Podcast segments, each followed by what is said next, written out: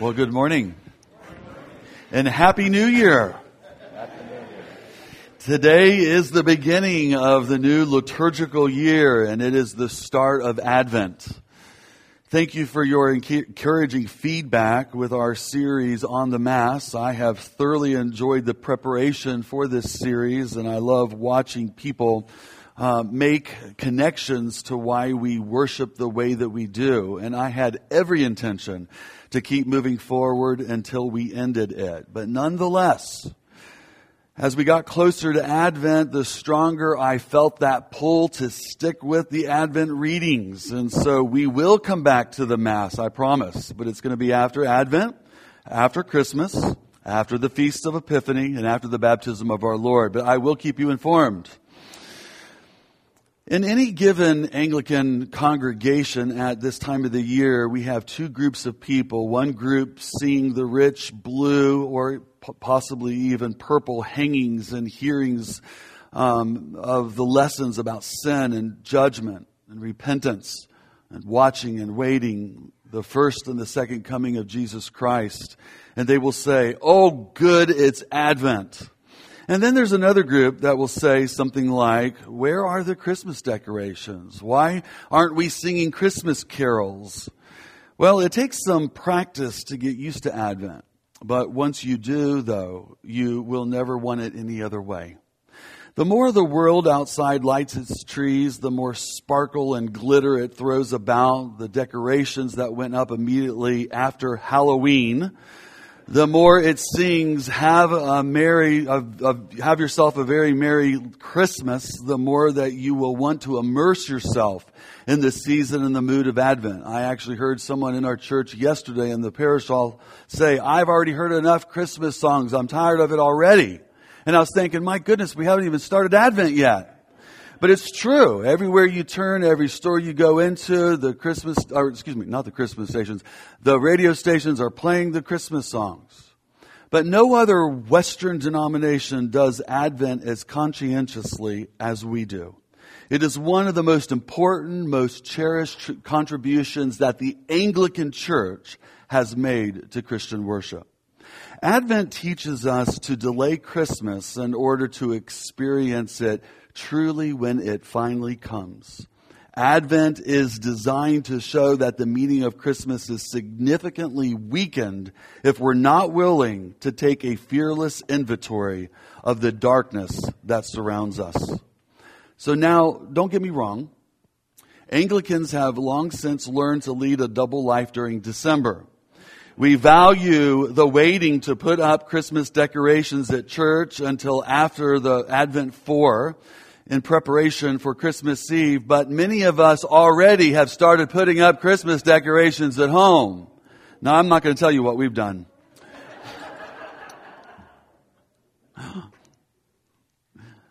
it seems to be a tradition right after Thanksgiving, but nonetheless, that's a confession.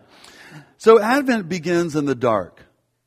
And I'm going to explain this a little bit more as we move forward in this sermon. So, in our Old Testament reading from Zechariah, we hear a prophetic word. Now, I'd like to step back for a moment and I'd like to give us some context. Zechariah shared with his contemporary Haggai, the prophet, task of getting the people of Judah to rebuild their ruined temple. And their preaching pulled the people out of their self preoccupation and got them working together as the people of God. And there was a job to do, and the two prophets teamed up to make sure that it got done. Oh, it's great to have a team to work together and do such a thing as that. But Zechariah did more than just that. For the people were faced with more than a ruined temple in a ruined city. Their self identity as the people of God was in question, and it was in ruins. For a century, they had been knocked around by the world powers. They were kicked and mocked and used and abused. And this once proud people, their glorious sacred history with the names of Abraham, Isaac, and Jacob, and Moses, and Samuel, David, and Isaiah, they've been treated with contempt for so long that they were in danger of losing all connection with their past, losing their magnificent identity as God's people. And, I, and Zechariah was a major factor in recovering the splendor from the ruins of a humiliating exile. Zechariah refreshed their imaginations with his visions and his messages. The visions provided images of a sovereign God that worked their way into the lives of the people, countering the long ordeal of shame and ridicule. And the messages forged a fresh vocabulary that gave energy and credibility to the long term purposes of God being worked out in their lives. But that isn't the end of it. Zechariah's visions and his charged messages are still at work, like time capsules in the lives of God's people, continuing to release insight and hope and clarity for the people whom God is using to work out his purposes in a world that has little to no understanding of who God is and how God works. So our text this morning is about the coming of Almighty God. Zechariah closes with visions of judgment, salvation, and God's kingdom. So in the future, Israel would be captured, teetering on the, the verge of total destruction, where the Lord himself would intervene and rescue his people and punish their enemies. Now, by the way, as we know, this is a common theme that finds its way throughout the Old Testament history that the people of God did not obey the word of God and the ways of God. They turned away from God. They fell into sin. God patiently and lovingly called his people back into relationship. They would not listen. Years and years and years go by and he disciplines his people. And if they still did not turn back to him, then he would really judge them.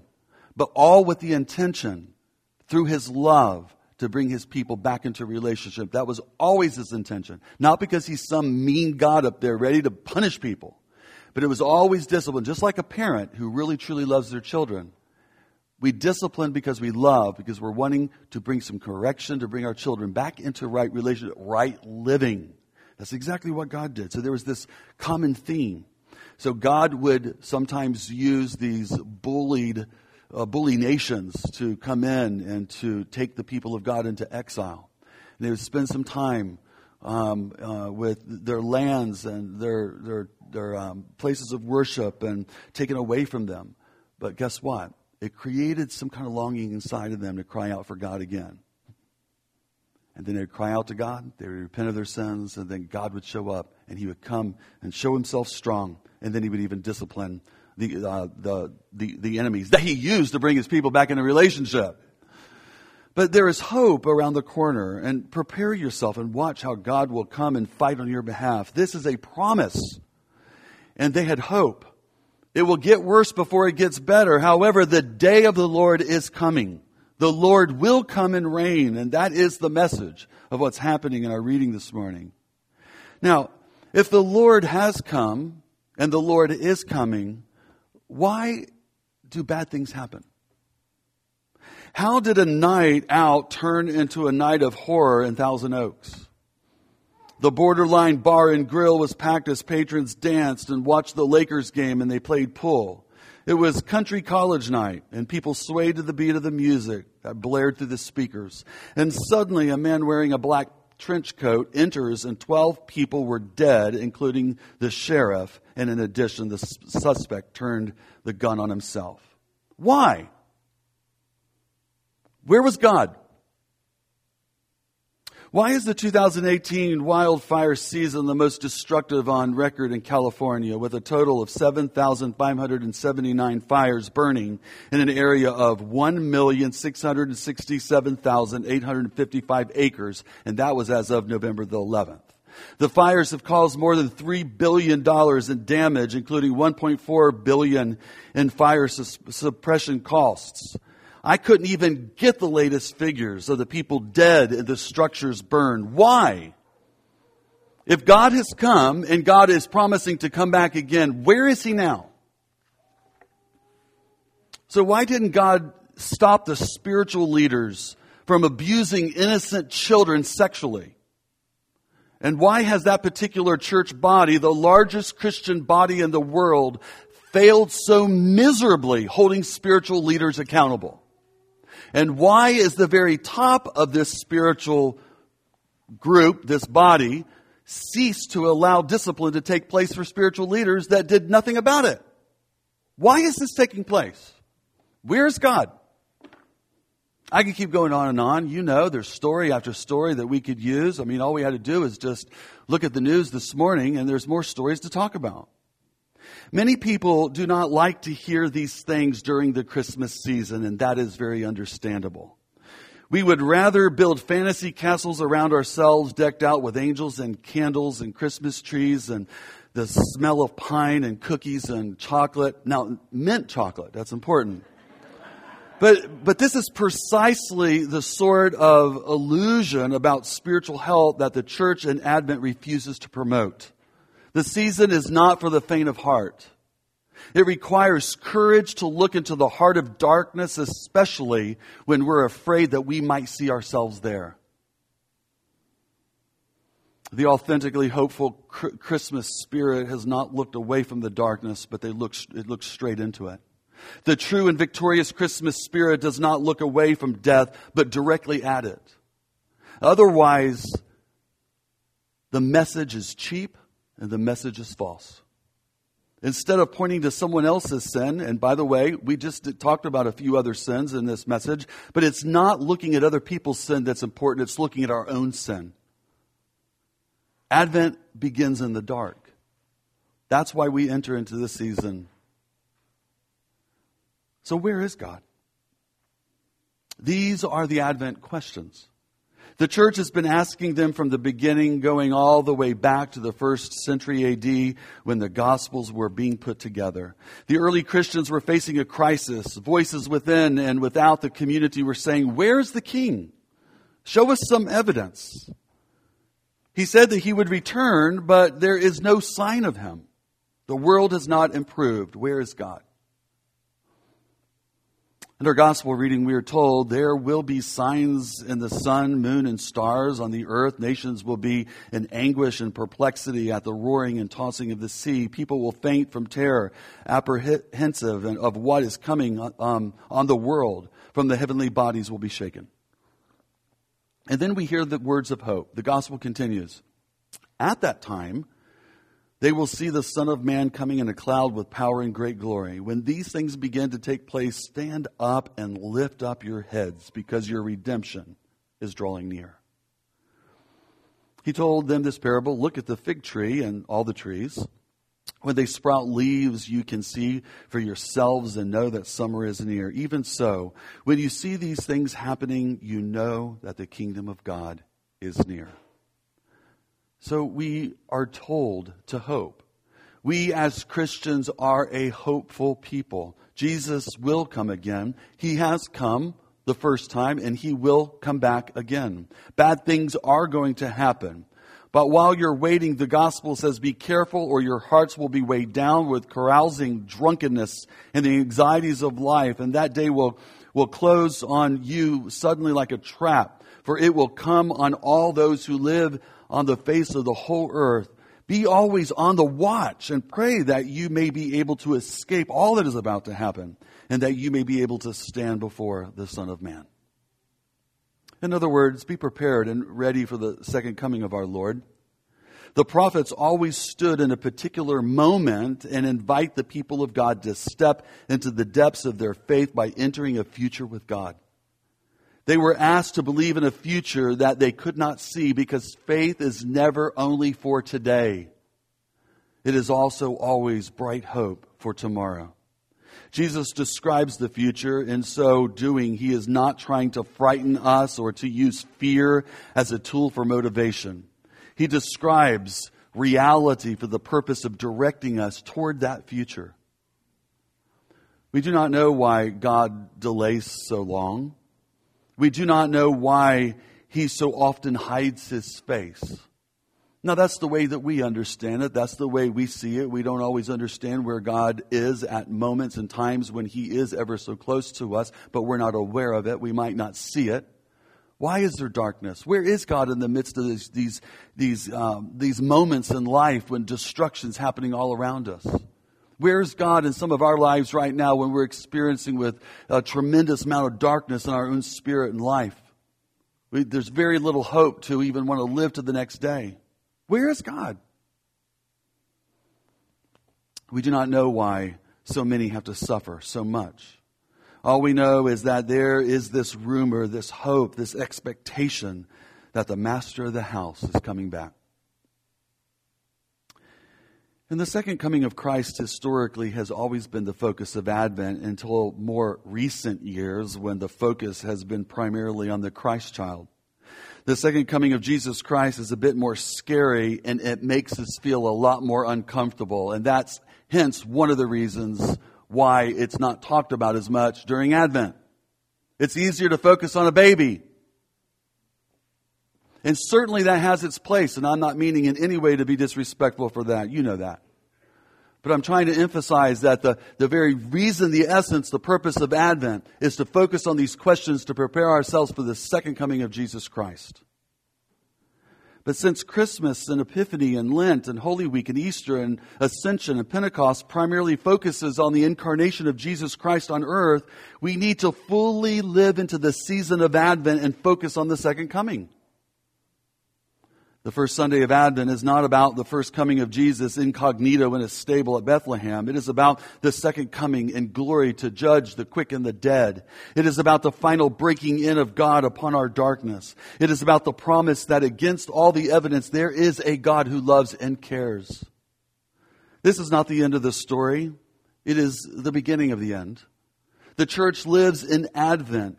The church lives in the time between the first coming of Jesus Christ and the second coming of Jesus Christ. We live in the midst of the tension between things the way they are and the way they, the things ought to be and the way things will be one day. So we're living here. And sometimes we seem to be more, you know, back further away from that next coming of Christ. And other times we're leaning a little bit more this way, but we're called to pray in the midst of it all for more of the kingdom of God to come on earth right now like it is in heaven. More of the way it ought to be and is going to be to come and meet us in the now. Jesus is God's holy gift, a gift that we need especially in times of uncertainty especially when the world is shaking. In him we find a God who never keeps safe distance from chaos, holding the world at arm's length, but who will never be overcome by it. Jesus invites us to bring our lives into the divine life by following God's time.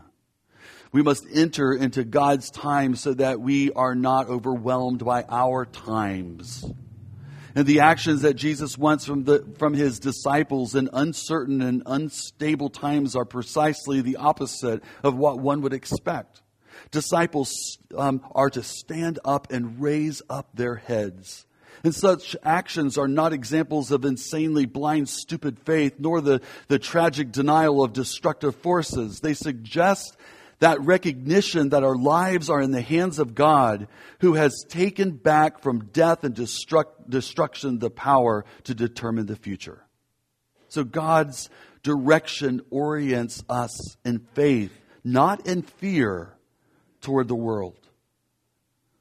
So when the cataclysmic events involving both the environment and the nations should not distort us, but turn us toward God they should not disorient us, but they should turn us toward our Father, our Master, our Lord, and our King, who has not and will not abandon this world. I tell you, I'm not going to answer all the questions that you have this morning, the questions I raised in this sermon, frankly, because I don't have all the answers. I don't. But I will tell you that God does show up in dark events in this dark world, in tragedies, whenever people like you and me, who have the light living in us, regardless of how little that light seems to be burning at that moment, whenever we show up in that darkness, God is present. Whenever we show up and we are the very presence of God in that dark moment and we are embodying the kingdom of God in that moment, just by being present in the darkness, God's there. Whenever we reach out our hands in love, and service or through tears, through words of encouragement. God is present. God is there. When someone shows up with a hot meal to people who are hungry, people whose houses burned down, God is present. Where's God? He's there in those moments, I know for sure. He uses people like us. And when we're there, He's present.